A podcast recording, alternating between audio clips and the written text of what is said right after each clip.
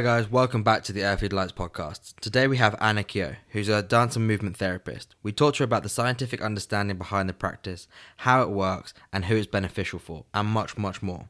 It was a real pleasure talking to Anna, and I hope you enjoy the podcast. Without further ado, here's Anna Keogh.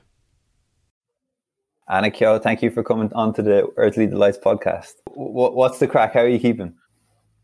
Good. Yeah, I'm pretty good uh, today. Um, uh, it's, I was just saying to Zeb, it's quite stormy and blustery outside. Um, it's an October day, and I find that quite invigorating, actually. So oh. I'm in, quite energized today. Yeah. oh, happy to hear. Happy to hear. Uh, before we get into uh, dance therapy, I would love for you to tell us a bit about yourself to, to give the listeners an idea of the journey that you ended up on. Yeah.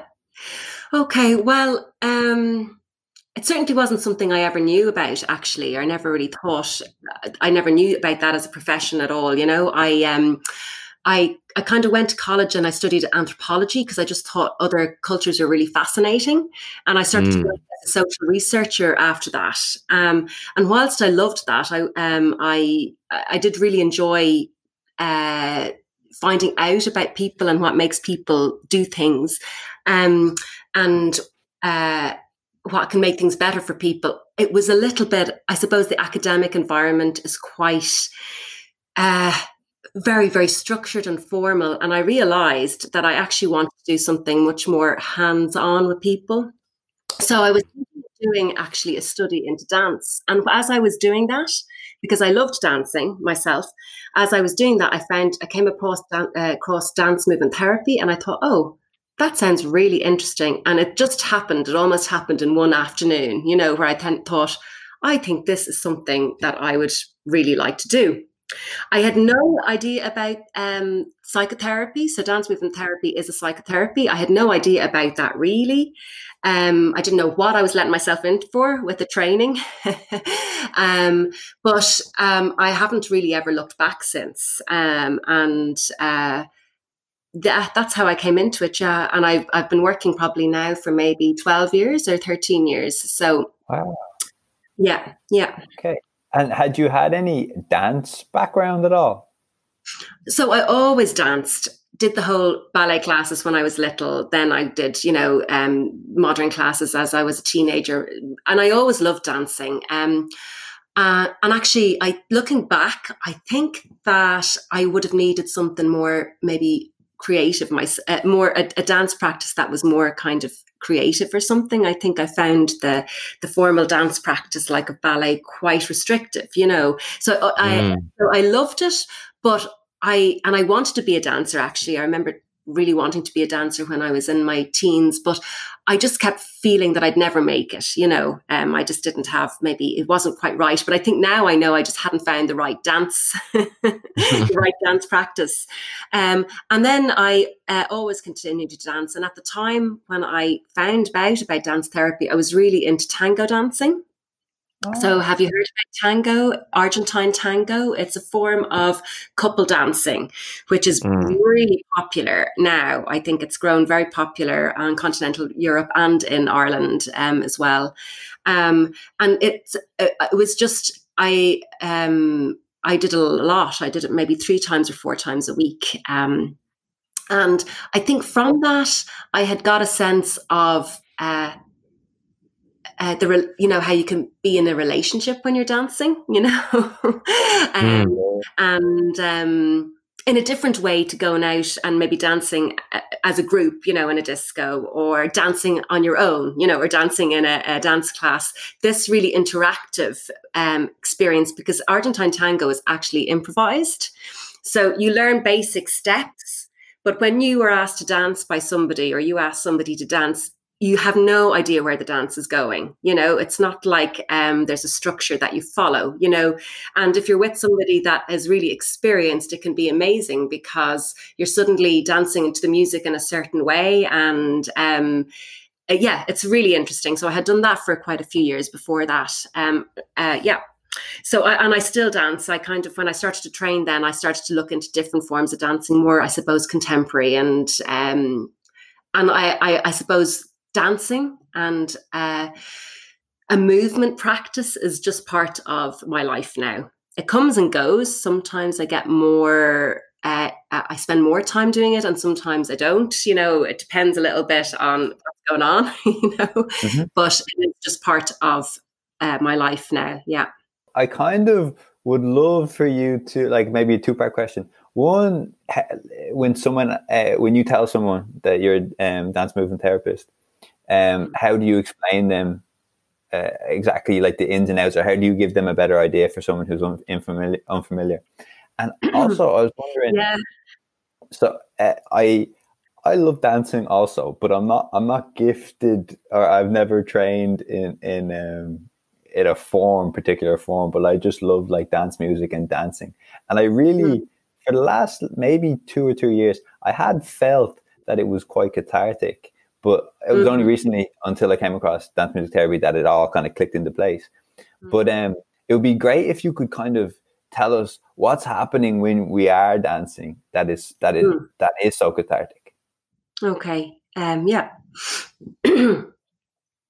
so i suppose um the first part was um what do i tell people or you know if somebody asks me about dance therapy so normally what happens is i say i'm a dance movement therapist or and they go oh oh what um oh and then you know so there's a pause um, and uh, and then people say well, what do you do in a session? You know and that might be a place to start really because um, people say oh do you just dance or do you talk or do you tell people how to dance or what do you do? So so it's not um, so firstly you don't need to be able to dance and i'm kind of um, you don't need to have a technique, I suppose is what I'm saying, to come to dance thing, dance therapy. Uh, one of the things about it is that it's really versatile. Um, and you actually can, anybody can participate in dance therapy, even people who cannot move very much at all. So, um, uh, and that's because dancing is just moving creatively. That's it. So once you move your hand and in a way that isn't about picking up a glass you know? You've actually yeah. a creative movement you know? Um, so uh, and even if you don't move a lot you will still be able to appreciate movement um, and you'll still be able to have a sense of moving creatively. Um, so um, so it has nothing to do actually with um, ability you know or um, uh, a technique, you know, background, that kind of thing. Um, and so, so the, the session is more about um, letting people find find a dance, find their own dance, you know. um, and there's lots of ways you can do that. And if you're working with somebody on a one to one basis, you know, you might start off with well, firstly, you find out what, what is it that brought them to it. But then I often play different types of music and we find out how it is to feel when you're and move when you're listening to a certain type of music, you know? Um, and there are different ways of trying out different movements. So we all have movement patterns, you know, where where our family um will move in a particular pattern. You know, within our own cultural system, we'll have different ways of moving. And, you know, you'll know sometimes when you go on holiday, and there's tourists from all different countries there, you might be able to spot, you know, you'll think, oh, there's there's Irish people, you know, there's Germans, you know, and you think, how do you know that, you know? But that's yeah. all non-verbal information that you have. Um, a, deep knowledge of, which is perhaps unconscious a lot of the time. So people have a movement pattern, but they're also family patterns. So a family will develop their own pattern of moving, their own dynamic as well. And then when you move into relationship with somebody, you probably as a couple maybe start to, you know, develop a, a pattern. So um, one of the things that can happen in dance therapy is by trying out different ways of moving you actually learn to explore different parts of yourself, you know, or different qualities about yourself that you didn't know you had. And you can use music to do that, but we also use props a lot of the time, like um, a ball or a balloon or scarves or fancy dress costumes, like dressing up costumes. You know, it's amazing when somebody puts a mask on their face. they pick out a mask of some sort, you know, and put it on. And suddenly the possibility for how they can move after that changes and opens. Yeah. yeah and so it's but it is about relationship you know so when you're um working one-on-one with somebody uh it, it is about the relationship and, and it is about how what can we create together you know? Or maybe we don't want to create anything together you know? Maybe it's you know or maybe it's about exploring being separate and doing things differently. So but it is always about being um in connection and you know stepping forward and stepping back. Um that's with one-on-one sessions. Um, if you're working with groups then the whole group dynamic comes into play you know?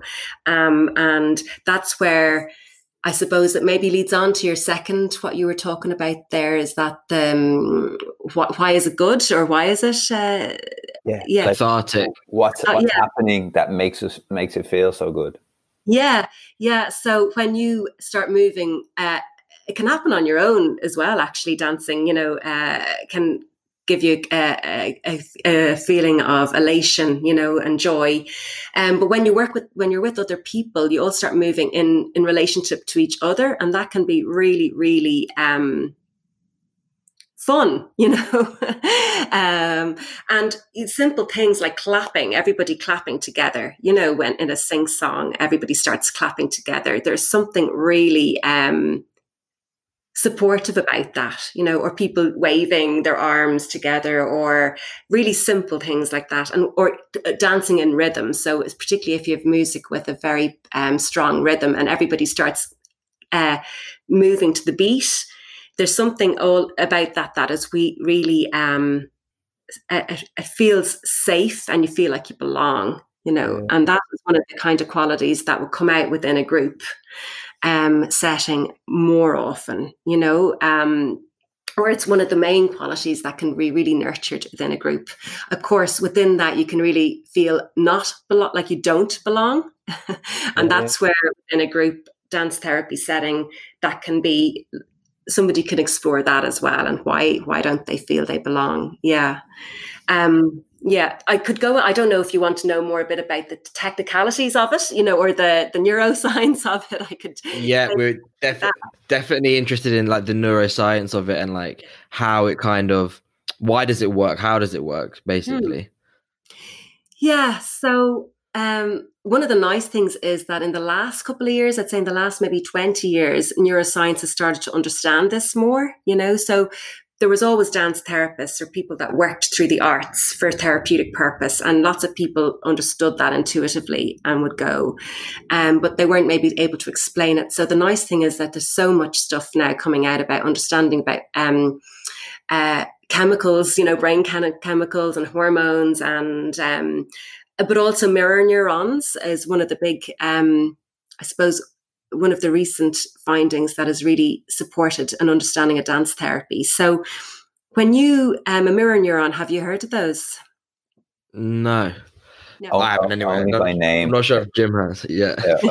yeah, yeah. So it is literally that. So when you watch somebody doing something, it could be lifting a glass, or it could be um, walking, walking, or it could be anything at all. When you're watching somebody do something, neurons in your brain recognize what they're doing and you begin to feel that too you know? So that's that's um that's kind of embodiment really you know that you feel uh in your body what somebody else is doing. So the simple things like drinking glass of water. As soon as you see somebody do that you maybe uh, react to that. Maybe you'll realize you're thirsty, or you might decide you want to drink yourself.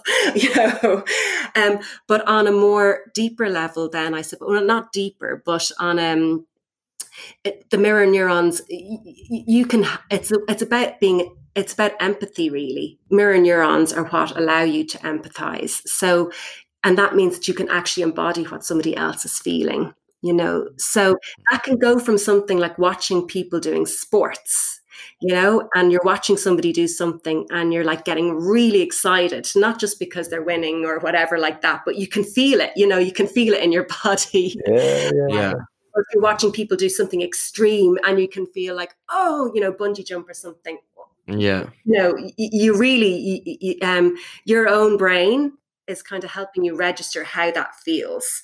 In the same way, when it comes to um, much more simple things like basic um, um, relationship. You know you know when you walk into a room with somebody um, and you can tell maybe straight away that there's something not right going on for them that they're you know and maybe you don't know them very well but there's something about the way that they're being that makes you think oh i don't think they're they're doing very well today you know and it might lend you might then go are you okay or what's the story you know or vice versa. You might walk into a room and the you, you suddenly are picking up this sense of um, a good buzz or a good energy, and you think, "Oh, what's going on here?" You know, that can mm. happen. That's almost it happens instantaneously. You know, and they're mirror neurons that contribute to that.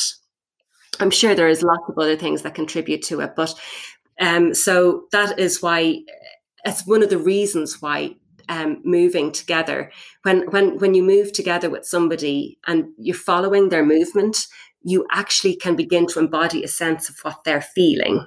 Yeah, mm-hmm. particularly when you bring in a therapeutic lens to it. You know, yeah. So right. that's why you can work with people who can't talk so easily, yeah. or people with um, uh, uh, learning disabilities, or people who've had a stroke, or people with dementia. You can, as you begin to move, as they move, um, you can begin to feel a little bit of what they're feeling. And so that's where empathy comes in. And then people can feel like they're being understood a little bit. Yeah. That's really that, That's yeah, it's really interesting. I've got there's like a couple of questions that I've got that come off of what you've just said. Uh, the first of which is, I mean, we I said before we started recording, but we've spoken to a music therapist in Dublin, oh, Jessica yeah. Harris, mm. and uh, my girlfriend is a uh, qualified drama therapist.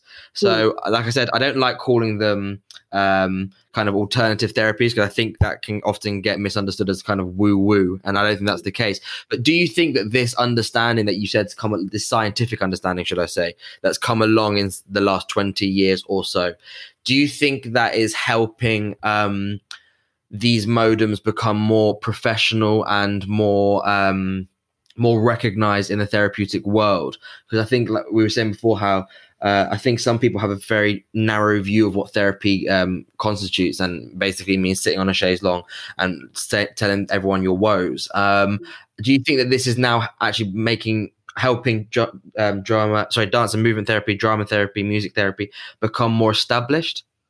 I, I do think so. Yeah. So um, I'm not sure that it makes it more professional because I think um, people who are kind of really trying to do this before were really trying to keep a, have a very good standard practice, and in some ways trying to be really good so that they, you know, mm. that they'd be recognised. But um, there's no doubt about it now, really, that mm, uh, the, the arts and what happens in your brain when you're doing creative creative activities. And also things like the mirror neurons. There's just no doubt that they are um, influencing you know people's um, state of mind state of being.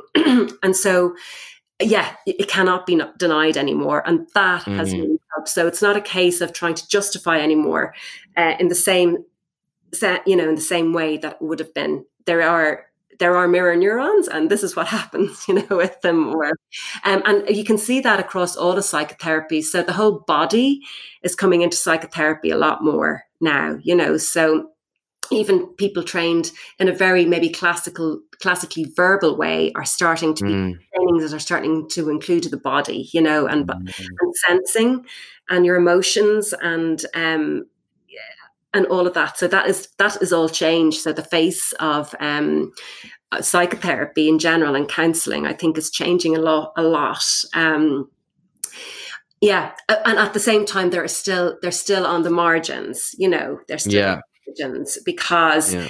So hard to make an assessment, perhaps you know, yeah. and in the same way that you can that you can um, however, we're getting much, much better at that. You know, we're getting much better at maybe doing assessments with people that we work with and seeing it before and an after, you know, and then compiling mm. and putting it together in um, a research study, you know, which might seem a little bit dry, but it's really, really important. I Needed. for yep. other, for the wider allied professions to have an understanding um, of, uh, you know, of what it is that you do and how it can help. Yeah. And then uh, the other question, uh, well, it's kind of two questions. Um, I wanted to kind of get a look into what it would what it would look like in a dr- in a dance therapy session. So when you were talking about the mirror neurons and how basically you kind of mirror each other's movements, um, does that happen in, in an almost symbiotic relationship? What I mean by that is like, mm. for example, I'm not much of a dancer, but if I went to a session mm. and the therapist expected me to move first and mm. then for the therapist to then kind of copy my movements, I think it would be an hour of um like Simon says, keep still basically, because I'm not sure how much movement would be going on there. So I was wondering, do you sometimes obviously as the therapist mirror what the person is doing, but if you can see that they may be I don't know, need warming up for want of a better word.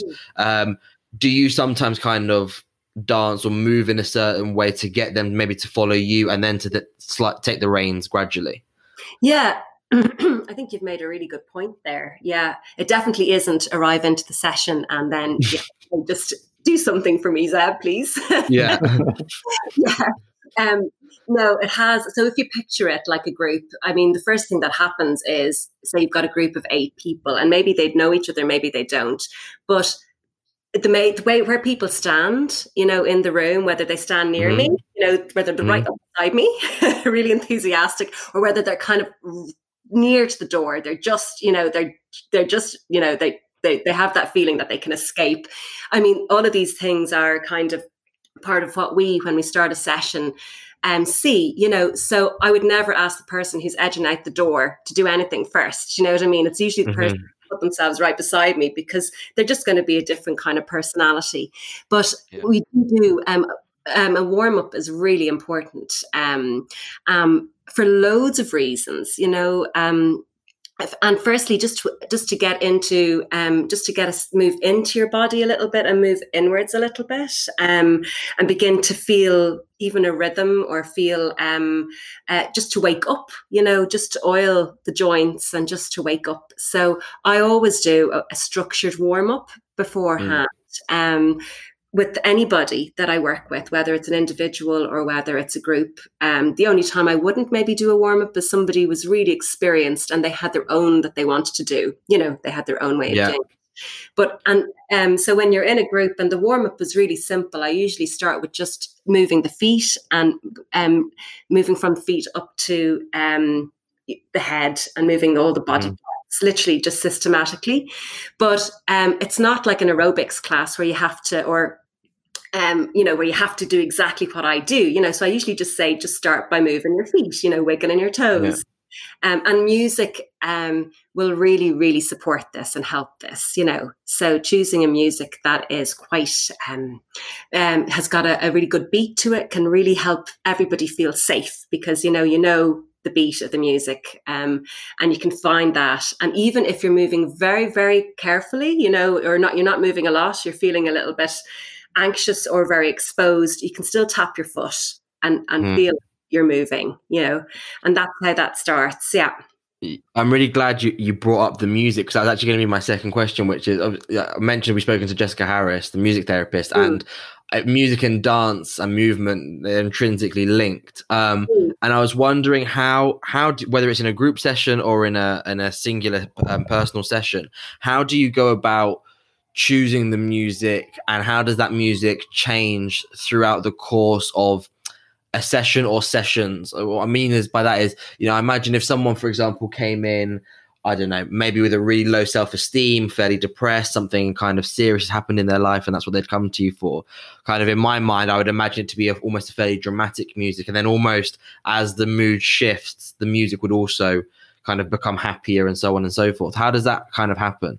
Yeah, it, it does happen like that, and I guess um, the music is chosen with the person. So if you're working one on one with somebody, you know, um, you. So I, I often have quite. Um, I would call it neutral music, I suppose. Often, kind of maybe um, um, something quite rhythmic because rhythm is always really stabilizing and it always makes people feel, you know, more secure. Um, but uh, I'm not talking about drumming or something like that. That that is brilliant too. But I'm just talking about your standard what you go into here in a shop. You know, in a shop, it's yeah. very safe music. Um, I'd start with that, but then very quickly I'd say, "How is that?" Do you know, like maybe we yeah. move one song, and then after that, you know, that's where the conversation begins and the relationship begins. And somebody says, Oh, I'm not sure about that. Do you have something more such and such? Or, and then also I would always encourage people to bring their own music, you know, and we could work with that and explore that. So um, it does definitely take shape, n- a change, not just in a session, in, across a whole session series, but within one session too. And then there might be times where you say, actually, I don't want music at all. I just want to move mm. music because they are intrinsically yeah. linked. But art, movement, and dance is its own arts practice, and it doesn't require any, uh, you know, it doesn't require music um, in order to be able to dance.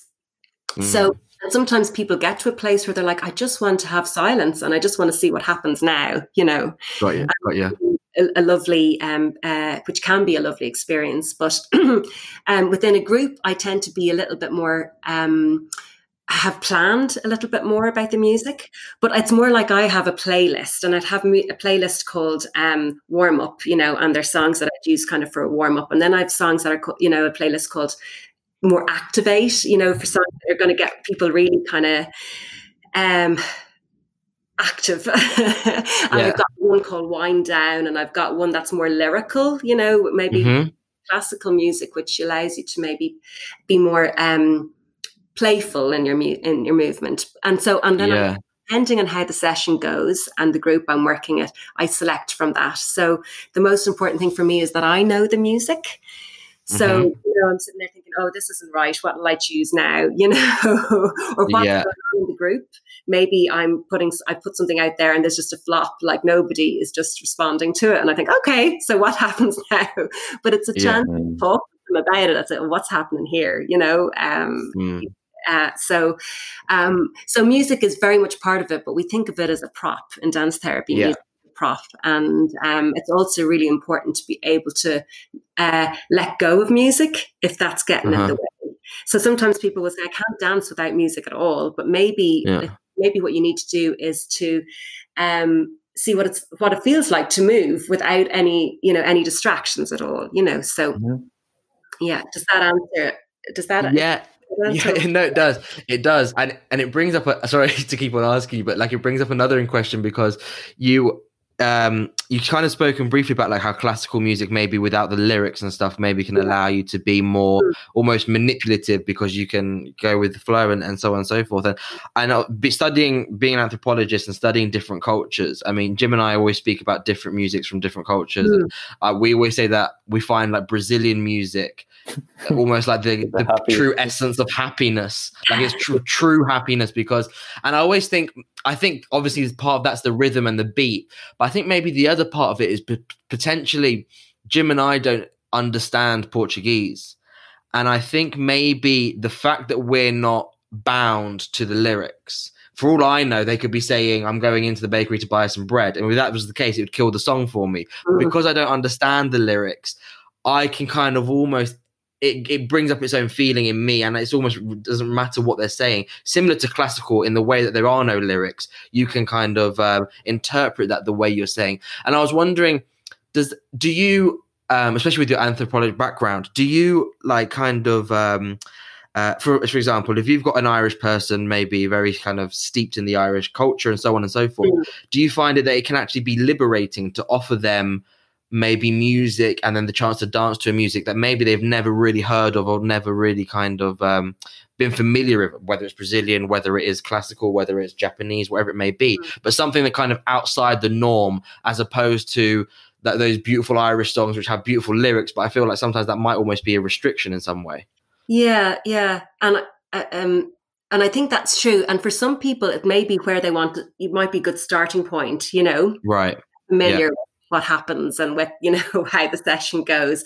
And then you could maybe offer as you say I you use that word which is really nice offer um, another form of music. And that is where I suppose the therapeutic uh, or the psychotherapy can come in because somebody might react mm. strongly to that. You know they might think why what's wrong with the music? I I like you know? Got yeah yeah oh i don't know i don't really get that other music you know or you know um, and and maybe they get to a place in the session where they feel safe enough to try that and to see what happens when you play that music but like that you have to go quite slowly um, I usually try to choose music that doesn't have very strong lyrics um, uh, for. Uh, well, it depends on which client group. Uh, so one of my sessions, at the moment, I do a session and have done for a number of years in an addiction rehab clinic. So this is one of the um, one of the sessions that they have, and it is um, with they're all adults, you know, and they're very mm-hmm. various ages, um, and so um, but also they've maybe had a history of um, going out dancing, and that is really tied up with their addiction. So, not bringing in music that maybe has very strong um, memories for people. right. Yeah, yeah, yeah. And then again, you can use that sometimes, you know. But I, I, you know, there was somebody. Those people will often say to me, "Oh, don't play music that is kind of rave like," or then you might they might say, "Oh, do play some rave music." you know? Right. Yeah, I got you. About that, you know, um, uh, and so I, I, I kind of try to use music that is uh, that doesn't distract. It can be a distraction for people, you know, and they could totally, oh, remember this, remember that, you know, oh, I don't like this. This reminds me of that person I knew once, you know, it can be really distracting. Um, whereas in actual fact, uh, the group is about work, moving together and finding a way of moving together. And um, so, yeah, it, it, it's definitely one of those questions that you're constantly asking yourself as a dance therapist in the session. What, how's this mm-hmm. going? Is this supporting the process or is it actually hindering it? You know, or do I have to ask the group about it or, you know, or the person that I'm working with? Yeah. So I think world music is brilliant, but I also find it can make people feel if you're dancing to it. It's nice if you're sitting in the car listening to music. You think, oh, I'll try uh-huh. this. But if you're asking people, and it's quite exposing some, you know, for people to be in a group.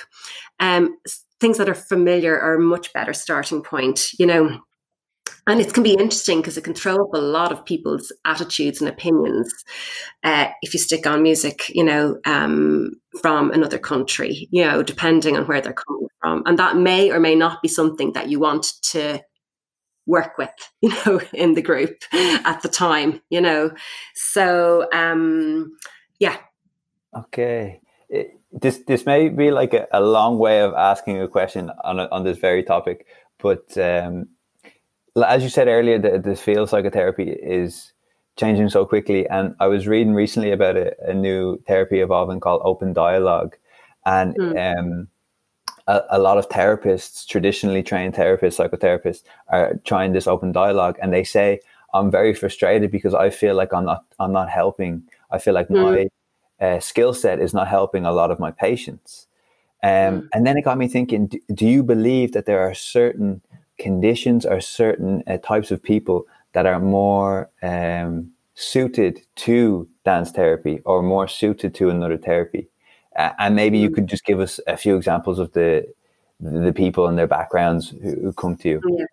Yeah, yeah, um, yeah. I definitely think that um,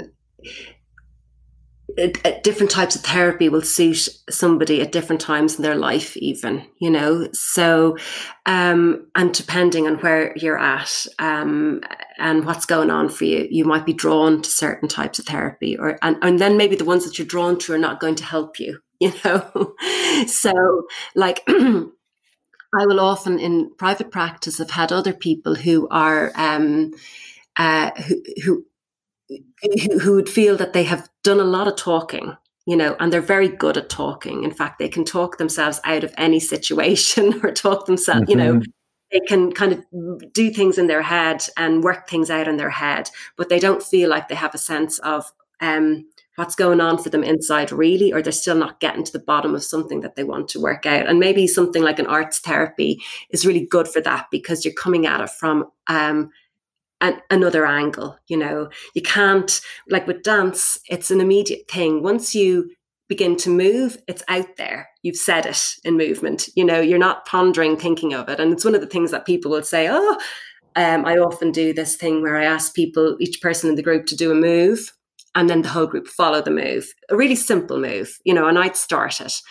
Um, and people say, "Oh, I can't," you know, I don't know what to do, but they actually you just start moving, you know, and then it's oh, you've let go and you've started rolling, you know, with it. And maybe that feeling of being able to let go and improvise and play a little bit is what's going to really help somebody, you know. Mm. And then on the other hand, maybe people are really good at that, but they're maybe, you know, they find that they can't actually, they're avoiding, it's in a distraction again, and they're avoiding maybe really sitting down, thinking and finding, um, thinking about things they really need to think about, you know, or feel. Mm-hmm.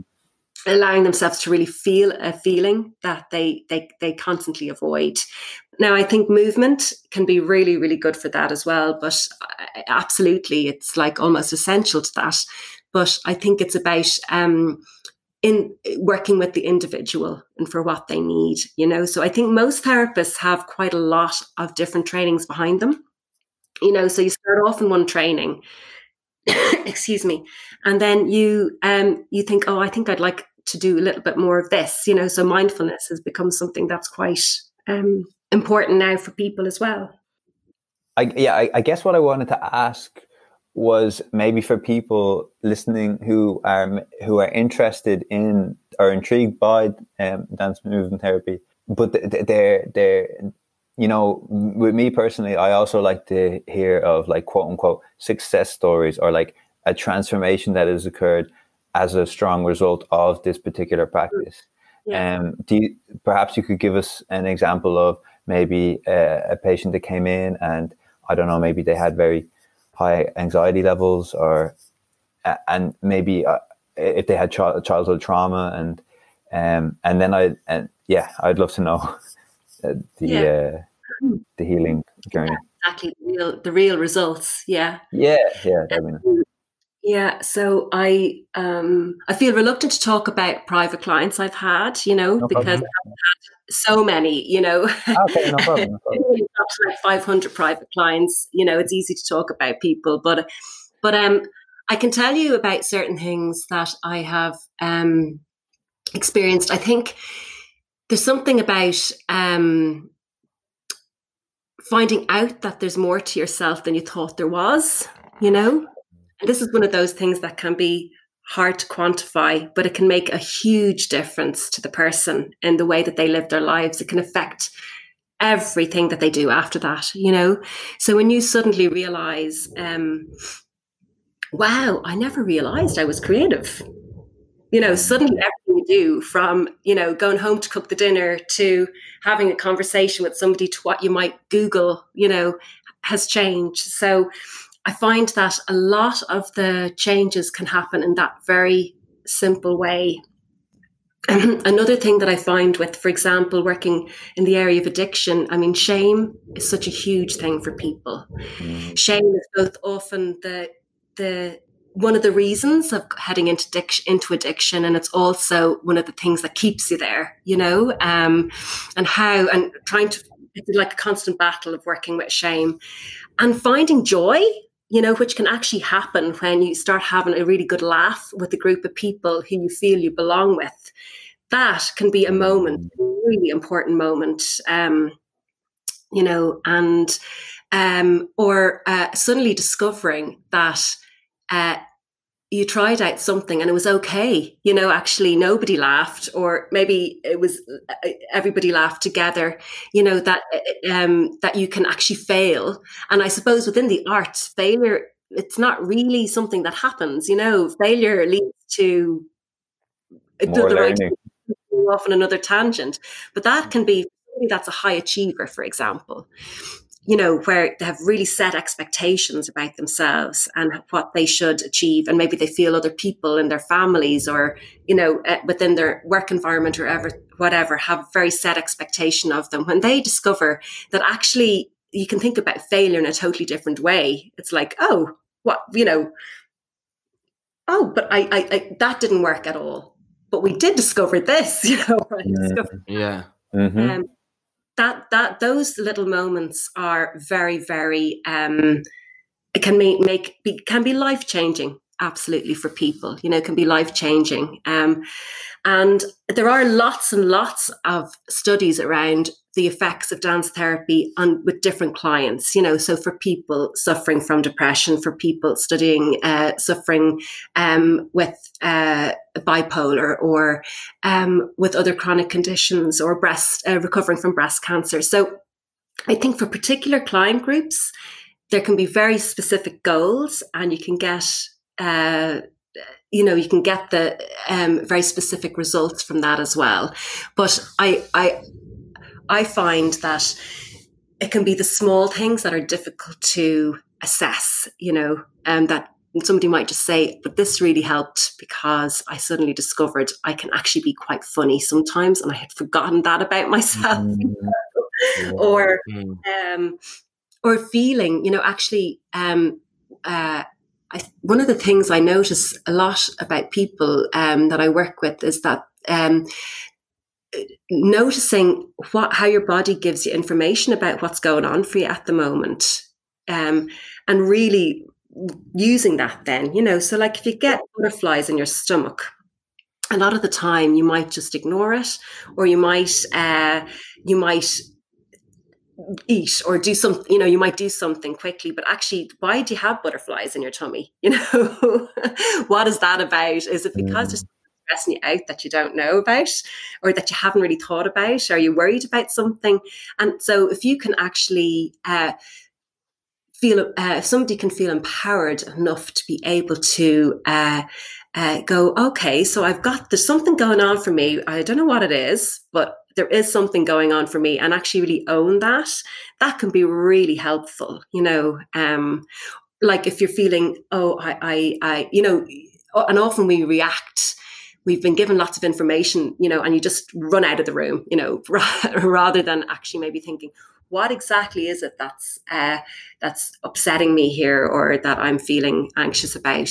Um, and so when you feel into your body, your body gives you so much information, not only about what's going on, but also as you uh, as you then maybe begin to breathe a bit more, you know, aware of your breathing, you get your anxiety calms down. So in that moment, you can actually shift how you're feeling. So those kind of things can be really helpful for people to learn. And it's like you carry it. It's a whole skill set that was there probably when you were small as a child. Yeah.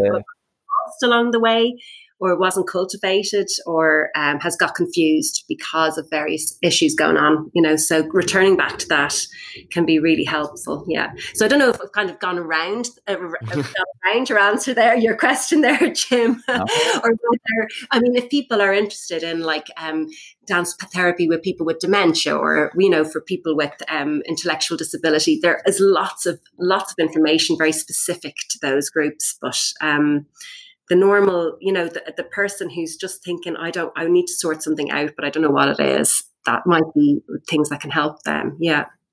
Anna, I wanted it kind of follows on beautifully because I wanted to ask how does so for someone who's listening to this and going they're teetering on the edge and they're like I'm not sure whether I'm going to make the plunge or not how does it work so if for example let's use my example. I've had uh, my parents are divorced. If I want, if I came to your session and that was what I kind of wanted wanted to work through mm. the trauma of the divorce or whatever the case may be, do do I outline that to you verbally mm. beforehand? Do I say to you, Anna, look, this is like what I'm dealing with. These are my problems that I really if, if, nothing else, this is what I want to sort out, or at least go some way to kind of re- resolving. Um, is that how it's done, or is it purely kind of a movement um, dance base? No, that's exactly what happens. And like, if you were coming for the first time, I'd need to get information from you, you know, about your. Mm-hmm. Um, your your medical history and perhaps who your next of kin is and all of that kind of standard stuff. So, um, but yes, if you're coming with an issue like that, definitely we'd start off by the story of that, you know. Right. But yeah. what would happen is that, uh, well, what would happen is I would, I would maybe as you're talking, ask you to pause for a minute and let's just see what you're actually feeling as you're talking about it. So there might right. be a way, uh, like uh, physically feeling in your body, you know. Yeah. Um, where is your breath? You know, is it up high? You know, is it coming up? Does it feel like it's right up in your throat, or um, or have you got some kind of tension in your shoulders, or you know, what is it? So mm-hmm. the story comes out, and that's really important. But we kind of slow things down a little bit, and maybe. Uh-huh. Um, uh, maybe you might think, well, at some point, actually, I think I'd like to move. I don't want to talk anymore now. You know, um, I think for the very first session, even before the story, or there might be a very quick summary, summary of yeah. here, and then I yeah. go into movement. Then just I do a warm up with the person um, who's there. because I think movement is just really important to have that as part of the session. You know, now they may we may just do that for 20 minutes and then go back to talking, you know. Mm-hmm. Um, mm-hmm. But that possibility of moving through um, and allowing the words to move through you and form into something. Mm-hmm. Um, uh, and actually, it's amazing when you get up and you think about, you know, your. If I said, well, if you think about your parents now, yeah. what happens? What you know, what happens if I was to ask you to put that, try and try that into a move? What would come out? You know, and that can be a really interesting way to come through it.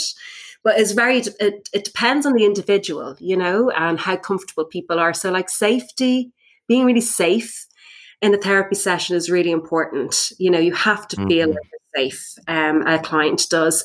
There also has to be a little edge to it so that you kind of have something to push against and to work with, you know? Yeah. Yeah. yeah.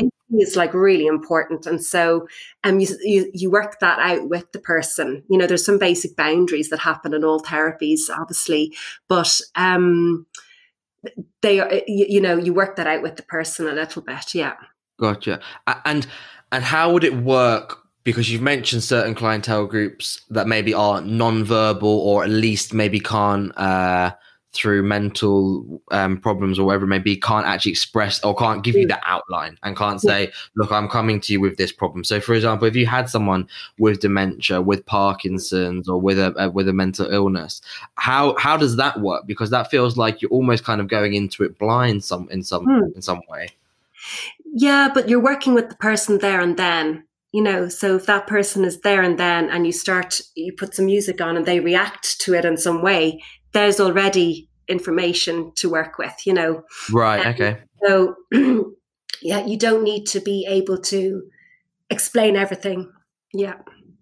And, and then um what uh, no worries. Another pro- question is that um so I, i've spoken to my girlfriend um and she said that her favorite kind of clientele group is the elderly. So whether that's they suffer with dementia, whether it's um, uh, Parkinson's, but she, she finds that the most rewarding. Uh, like if she could specialize, she would kind of only work with those people. But then she's told me some stories where, you know, they've acted out because of, you know, they're dealing with you know, the Parkinson's or whatever, and they've lost their temper or they've thrown a tantrum or whatever it may be.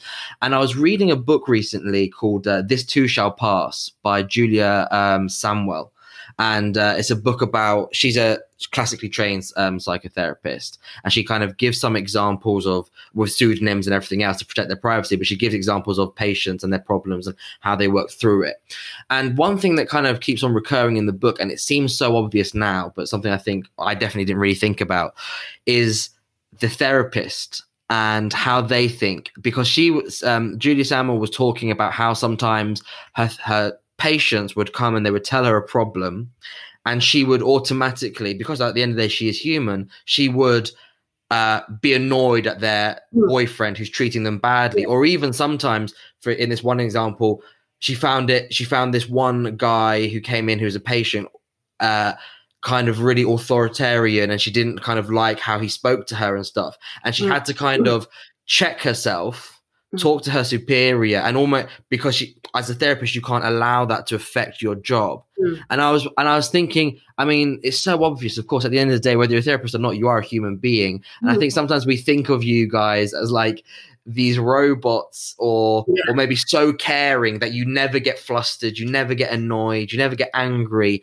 And i was wondering how does that work? How do you kind of keep yourself in check so to speak if you had a patient who was maybe difficult or if they were telling you about a problem that you because you obviously you might have had some personal issues that they might kind of hark back to those. How do you kind of keep that all in check yeah, well, actually, it's interesting because, in fact, I think those moments where you as a therapist have a bit of a freak out, whether it's mm. expressed or not, are yeah. the moments that gives you so much information, you know. So, like, one that's really familiar to me is feeling really like you've done a really bad job as a therapist after the session. And when you reflect on it, you realize that your client has got no self esteem whatsoever, you know, and they're kind of bringing that in, you know. Um, and um, so, actually, I don't see, they're not set the moments to be avoided at all. In fact, you welcome them, you know. So I think um, once you have a reaction, then there is something going on there with the relationship, you know, and it's something to mm. work with, you know. So you might have to bring up to the person and say, look, um, when you talk like that, it makes you know it makes me feel I, I, feel like I can't help you as much as I could otherwise because I'm a bit nervous, or you know you might you might actually um, bring it into a kind of a relational piece, yeah, um, and at the same time, uh, I think you need to um, well, it's really, really uh, good practice for therapists to have their own therapy as well. Mm. You can't do that all the time, uh, you know, for um, year in, year out. But you'll, like, I've had periods where I've gone back into therapy, you know, to work out something for myself or just to have the support there. Mm. Um, and that's where you might so maybe something happens in a session i'm quite slow. You know when something happens i don't automatically have a response for it at all. You know it takes me a while to realize oh that was oh yeah that yeah i wasn't that that i felt like this when that happened you know it'll take a while. Mm-hmm. And so either I kind of come to terms with it myself and I maybe decide to come back to the session the next week and say to the person, oh, you know, um, remember when you said that? mm, yeah that was, uh, you know, I, I, wasn't sure about that, or this is, it left me feeling this way. Or I might um, go to my therapist and talk about it with my therapist and then decide on whether to make an intervention or not. Because that's kind of make, called making an intervention when you actually decide to use something and, and um, act on it in a, in a way like that. Um, but supervision is also really important. Um, and all therapists, regardless of whether they're in therapy or not, have to have a supervisor.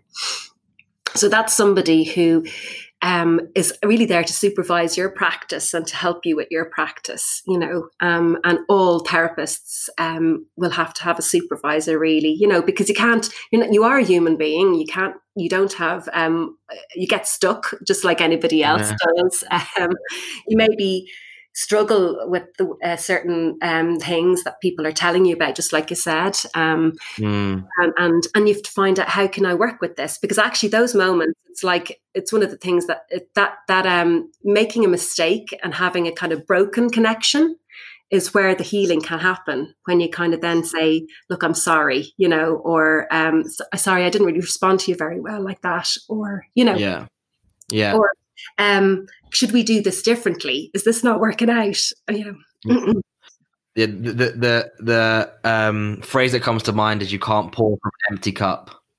I yeah. think uh, that probably sums it up quite yeah, well. Yeah, you know what is it that um, uh, you know the crack is where the light gets in. You know. Yeah.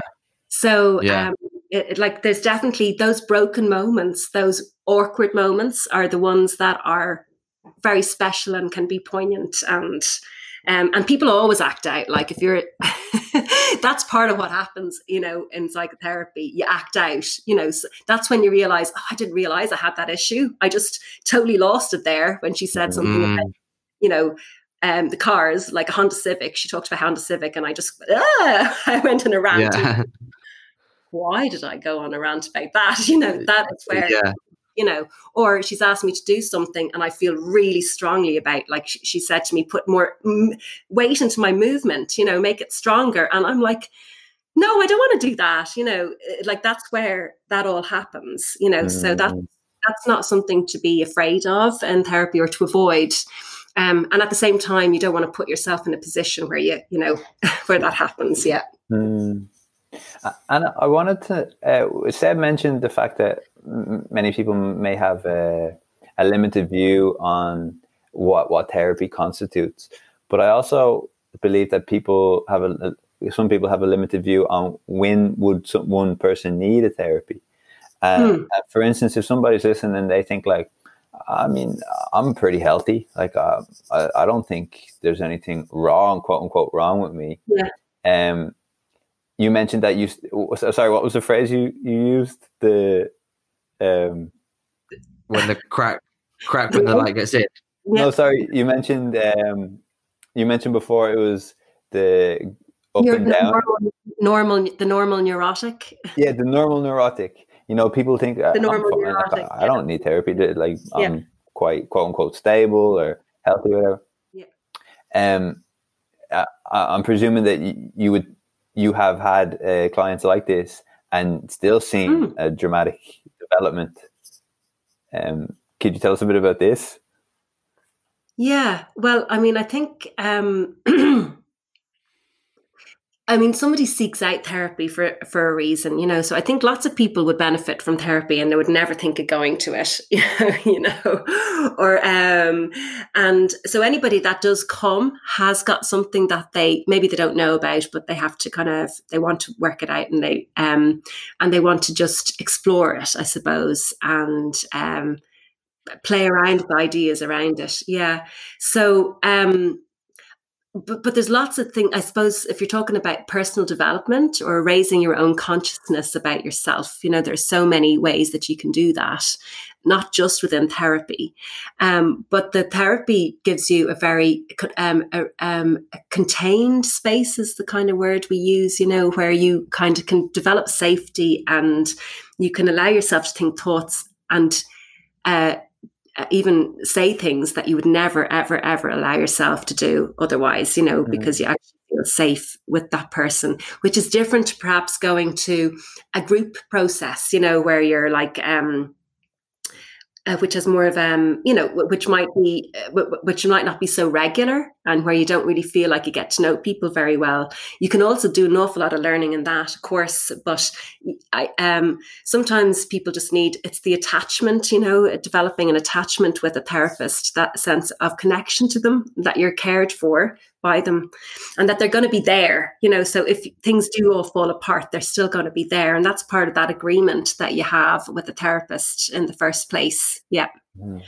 um i don't know if that if that helps like those kind of simple things like agreeing that we're going to have six sessions and agreeing that we're going to it could be at this time this week you know this day this on this day this time every week um all of those things it's going to cost this much and that's not going to change all of those things and then having a structure in the session can be really helpful to help people feel safe and when you feel safe you can actually look around you know that's the whole thing about feeling grounded mm. actually you're actually feeling grounded you can actually look up and go oh i see that now you know or i don't need to be defending myself about from all of these thoughts that i um you know that are trying to get in you can just mm-hmm. allow sit and think them, or you can actually allow yourself to feel something. So it's a feeling space therapy is, you know, where you actually go and you can feel things. That's why acting out is so important. You actually feel um, anger. You know, you feel uh, you feel deep sadness or loss, and you think, "What's that about?" You know, or you feel irritated or agitated. You know, or maybe you feel happy.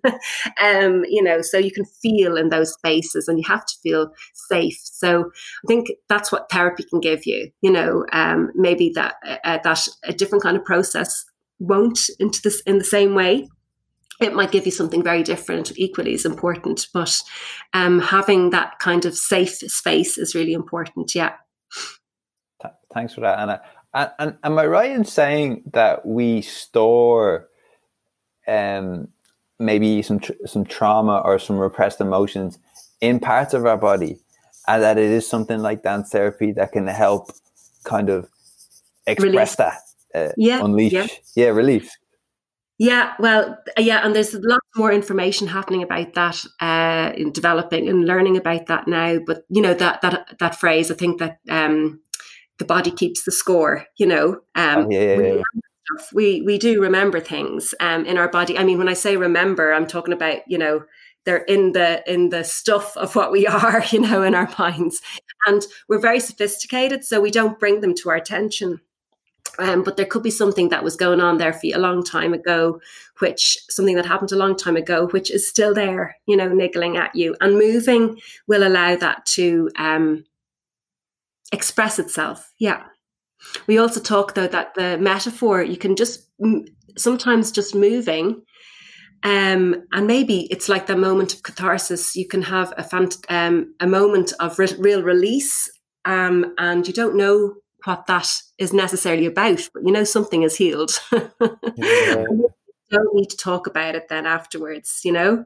Um, only maybe just acknowledge that something happened. So the the healing can be in the metaphor of the the the movement as well. You know, maybe a moment of feeling that you really belong with the group of people, um, and you've had a great moment, a great a great ten minutes having great fun together. Can be a lot of healing for all those moments in the playground where you felt really, really uh, felt like you didn't know who to play with. you didn't know how to play mm. with anybody. you know. So things can happen without necessarily verbalizing them. Uh, I think that can bring an, an, additional element to it and maybe important for some people in particular. But that's where working with um, people who don't have words, uh, words is really important as well. Um, to stay in tune with that, a lot can happen through the movement that doesn't need to be um, verbalized. Yeah. I, just think it's so interesting because it, it, knowing this can, can really changes personally me and, and will inevitably change so many people's opinion on on how what what is like a healthy response to certain issues or whatever. Um, and so, for instance, I was just talking to my girlfriend who's Italian, and I have this theory uh, why Italian people are so healthy or why they live so long, and it's because they they re- when they're angry, they really express the anger. You know, mm. like they, you you you never not well in my experience, you never really you're you're never unclear about if an Italian person is upset or not. But yeah. compared to the to the Irish culture, where yeah. if someone is incredibly upset, it's just kind of like a blank face or maybe just a, a little bit of anger.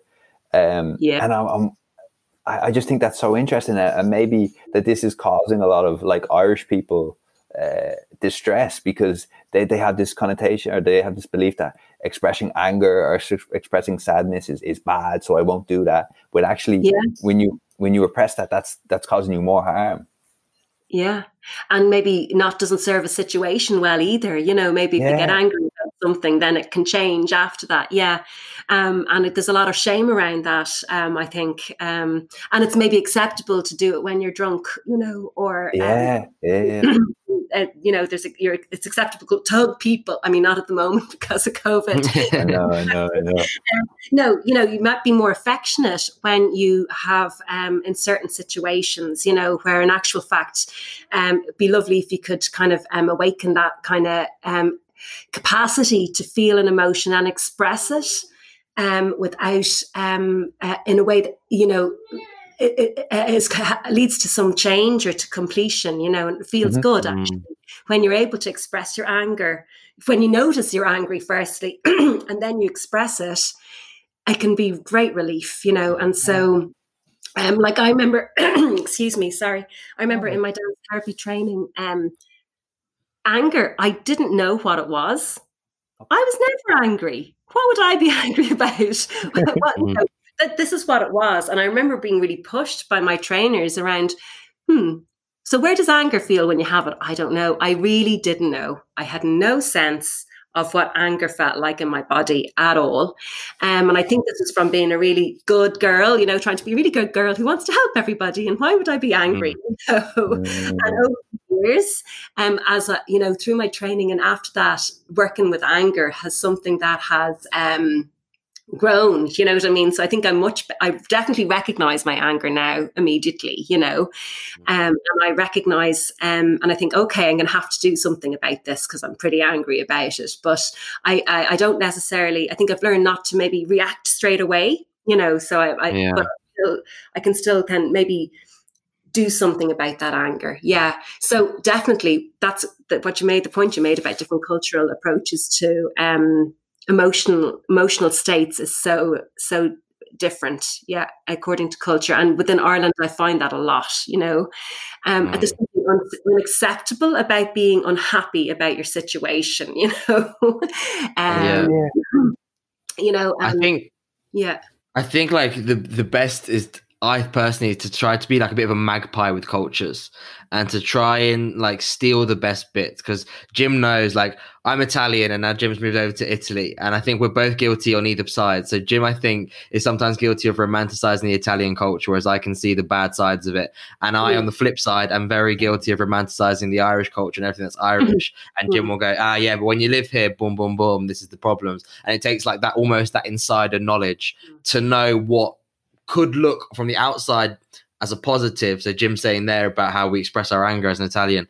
I can say the negative is we express it too much, and sometimes it does, it's not needed. Yeah. you know what I mean? Sometimes we're arguing over the silliest of things, and you would just in another culture, the quote unquote stiff upper lip could be put to use a bit more in Italy. And I think like if we can, it's hard to obviously because it takes a certain knowledge of different cultures, but if we can kind of steal the best bits from from different cultures, then almost you kind of have like the superhuman, you know, because you, you don't you don't get the negatives because you kind of like uh, I don't want that negative part of the Irish culture. I'll just take the best bits, and then I'll look to other cultures and take take from there. You know, I think that would be like the uh, the ultimate aim, if possible. Yeah, um, something. You know, the way the way you are um, and what you uh, is something that you learn when you're very young. I mean, very mm. very young. You're talking even pre-verbally before you can talk. Yeah. and so you might like the idea of being able to express yourself like an Italian, but if you try and do it, you'll find like I'm just talking about an Irish person now myself. Yeah. you might find that it is it seems completely foreign and difficult, and you just don't know how to get there. And that's where you need to do some kind of um, you might think, oh, I'd love to be able to express my, my anger better and, you know, in a healthy way. Uh, but you kind of need to find in your body how that happens and how you know how you do that you know and that's where maybe um, uh, dance therapy can really help with that you know um, mm. because you're and you're doing it you're not coming straight down really hard learn how to be angry you know it's coming mm. out in in a rhythm that you found you know like you might stick on some music that has really rhythmic and then you're thinking oh i can find it i can feel it you know like um yeah so because that what we the way we move comes from um i mean that's why movement is pre-verbal you know it's even precognitive it was there like 30,000 years ago cavemen were dancing you know yeah. where they were able to communicate with each other um, in a sophisticated way um, so um, but it's very very early that we learn that so sometimes we need to give ourselves space to explore that a little bit you know mm. so, like my mother was german and um, I have, I definitely have a lot of movement qualities that, um, are, you know, uh, that I've learned that I learned from her from a very very early age, you know, and that people will still say to me, even though I've always lived in Ireland, they'll say, "Oh, I thought there was some kind of you were, you know, you were, or you know, there was something like that." Now I know I, I have blonde hair, but it's more to do with um, a, a, way of being, you know, and that's mm. something in some ways you don't have control over until you become aware of it, perhaps, and then you yeah. can.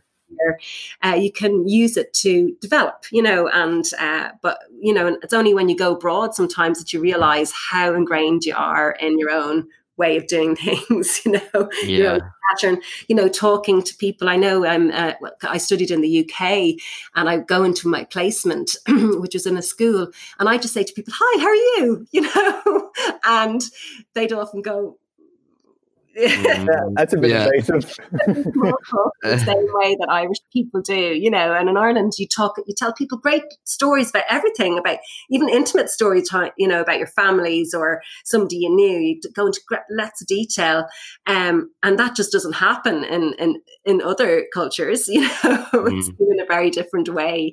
Um, so it's really interesting to to really uh, to think about that. It can be good fun, you know. It can be good fun to yeah. think about that and to to try it out. Yeah. yeah. Jim and I have definitely spent hours and hours talking about, about all different about the different cultures and how we express ourselves differently. Um, yeah. With with that in mind, you've spoken about like the anger and so on. I, we always kind of finish up um, asking how people keep on top of their mental health and how they keep their emotions and everything else in check and uh, manageable. So I was wondering what what what is, what are your little tips and tricks? What is it that you do on a day to day or weekly or monthly basis, whatever it may be, that helps you kind of keep in check and keep ready as well for for your clients? Hmm. Well, I'm kind of interested in the word that you're using there in check, uh, You know, like as if it's something that um, has to be kept in or something like that. Mm. Probably, um, I don't think about it in that way. If anything, I think it's about letting it out. oh, okay, yeah, yeah, that's interesting. Yeah, yeah, and so and having uh, always allowing it to be uh, releasing, you know. Um, so when I notice that I've gotten really wound up at dinner time, you know, making dinner and getting, you know, that I kind of just go, uh-huh. okay, you know, um, I'm really wound up, I'm really wound up, and then just go, okay, okay, okay, it's okay, I'm going to come down now. So I think it's about that's the way I maybe uh, I have learned for myself to just constantly mm. allow things to keep ticking over, I suppose, rather than try to keep things um, in, you know, or keep things managed. Got you. Try to manage what we're, you know, how we are, how we feel, then we get into really tricky territory about mm-hmm. what we mm-hmm. should be when and why and you know so so I, I i do try and give enough space to myself to uh, feel what I'm feeling, you know, and then allow it to kind of express itself. um, mm-hmm and that can be very quiet like it doesn't necessarily need to mean that i explode um, or anything like that you know but it's just staying on tune trying to stay in tune i suppose with what's going on with me um, all the time. Um, and i also think um, like i really set limits on myself around what i expect of myself you know so i don't have a lot of private clients. I don't have any private clients at the moment i should say because i've got a small child you know who's two. And um, other kids and uh, i need to just make sure that i feel that i am there for them you know? Otherwise i start feeling guilty about not feeling there for that not being there for them or i'm cutting down you know i um it's just about prioritizing and thinking what am i going to do? You know set limits for myself mm.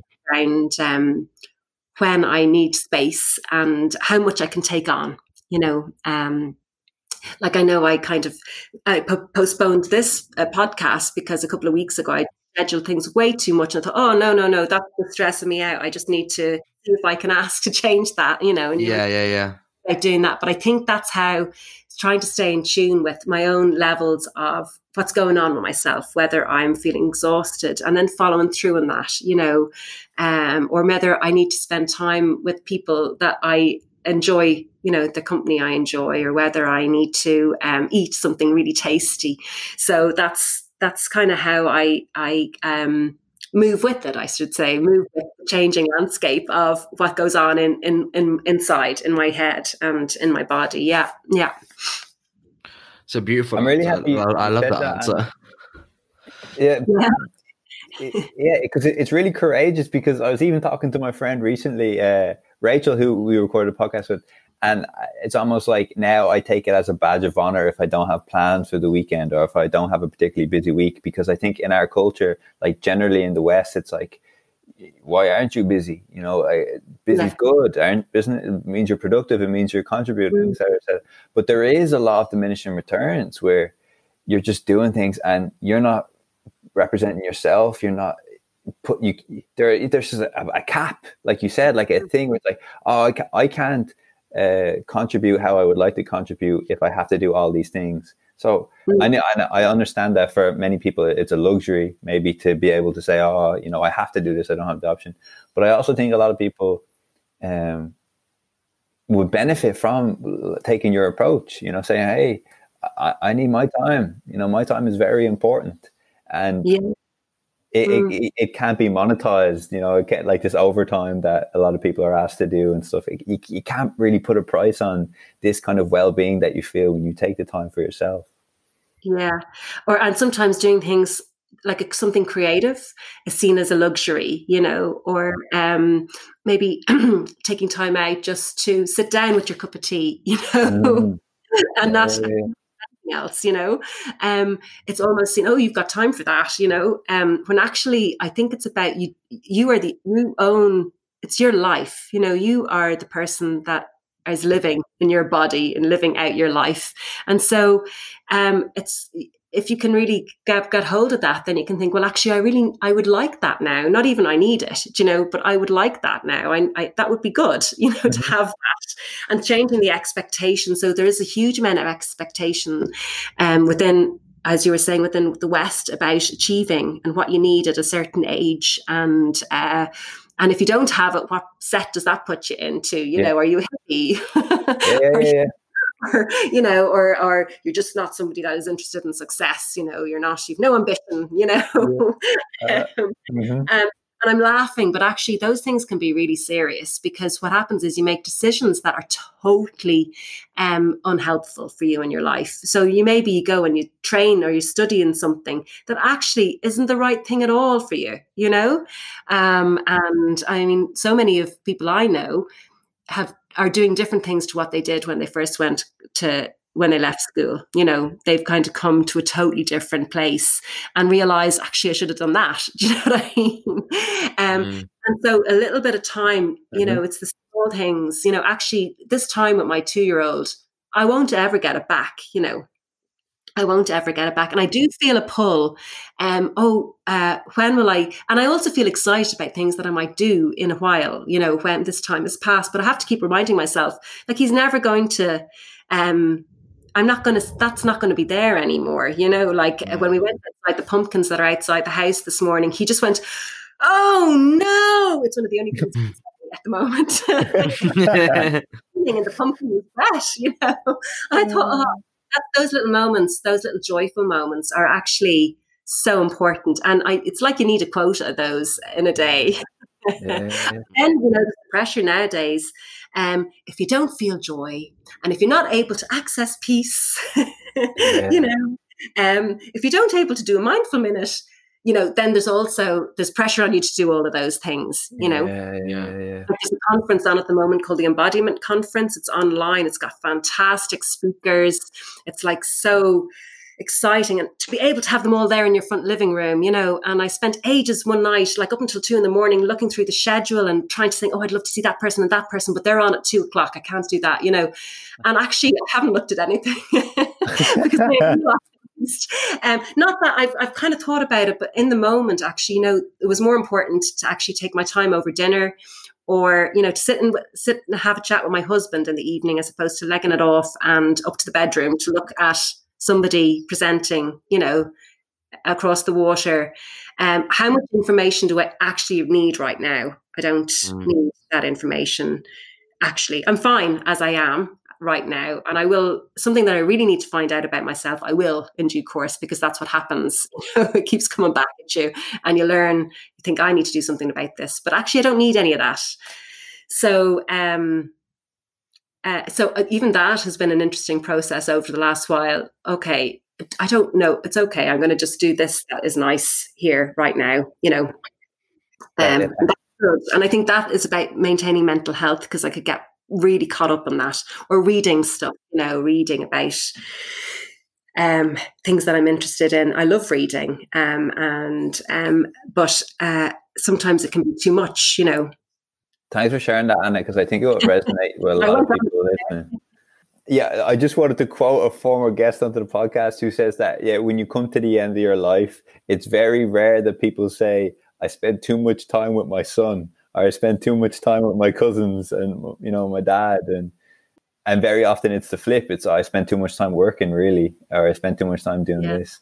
Yeah, yeah, and it does. I it just to have the time. I think to be able to, and it doesn't take a lot of time. It might take thirty seconds, you know, to actually reorder your expectation for the day. You know, yeah. Um, yeah.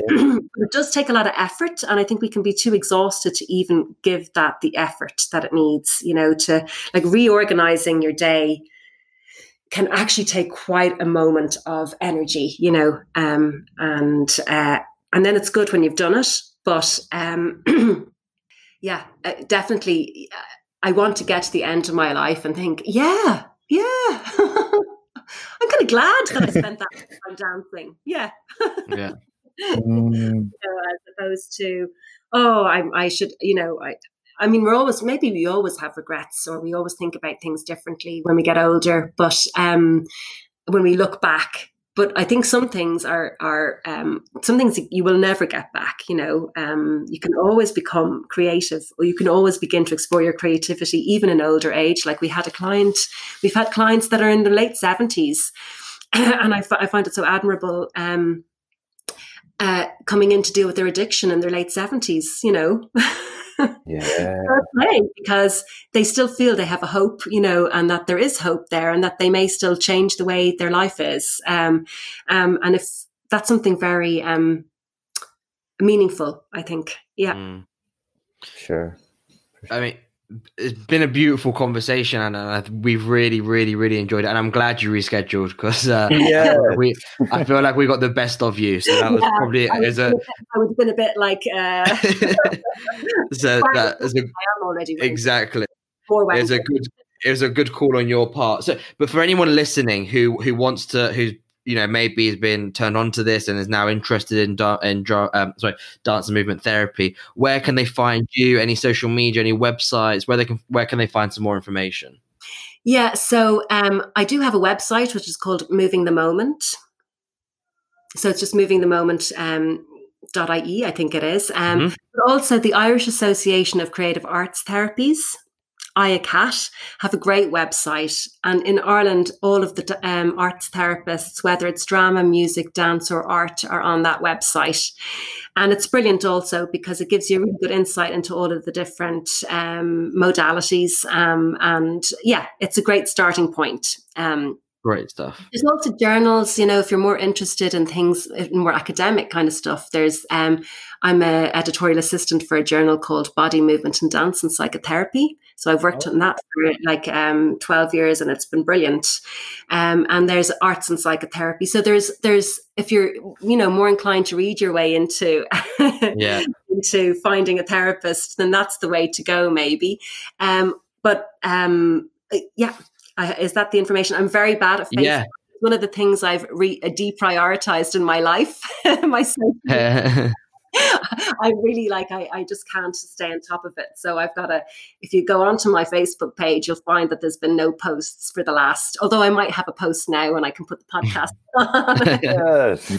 on. yeah, we'll we'll put all the links in the show notes. I think the IACAT one, I think uh, Jessica Harris also she uh, mentioned, um, mentioned that one. So, yeah, so uh, that will definitely be in the show notes. They'll all be there, guys. So anyone who's listening who wants to find out any information, you can find all the links in the show notes. Um, but also, uh, yeah. I just thought of something there is that um, like the American Dance Therapy Association also have lots of mm-hmm. YouTube um, videos and stuff like that. So that can be a really nice way in to either hear something more about it or see some practice happening, you know. Fantastic. Um, IACAT is working its way towards that. With it's got a great journal called Polyphony, but um, yeah. Uh, so I think actually it's one of the areas where you can find a lot of stuff um, if you're interested. You know, uh, great online. stuff. Yeah. Great stuff. We'll definitely put that in the show notes as well. So anyone that who wants to see what it's all about, they can click on YouTube and find all the videos there. Um, I just want to take the opportunity again, Anna, to thank you for for your time. It's been really good, and i have really enjoyed the conversation. Yeah, me too. It's been lovely to talk to Jim and Zeb. I was so happy to, and I realised we're just two guys. yeah, that's all we are. Nothing special, just two guys. Beautiful stuff. Beautiful stuff. Well, we'll we'll hope that everything goes well, and um, hopefully we'll maybe even talk to you in the future if there's some more developments in the uh, dance and movement therapy world. We'd love to have you back on for sure. Hi guys, thank you for listening to the podcast. Please don't forget to subscribe and leave a five star review if you haven't already. Every review helps us climb the podcast charts so that even more of you can listen to our amazing guests. We really appreciate the support. Remember to tune in next week, but until then, keep safe and have a good one.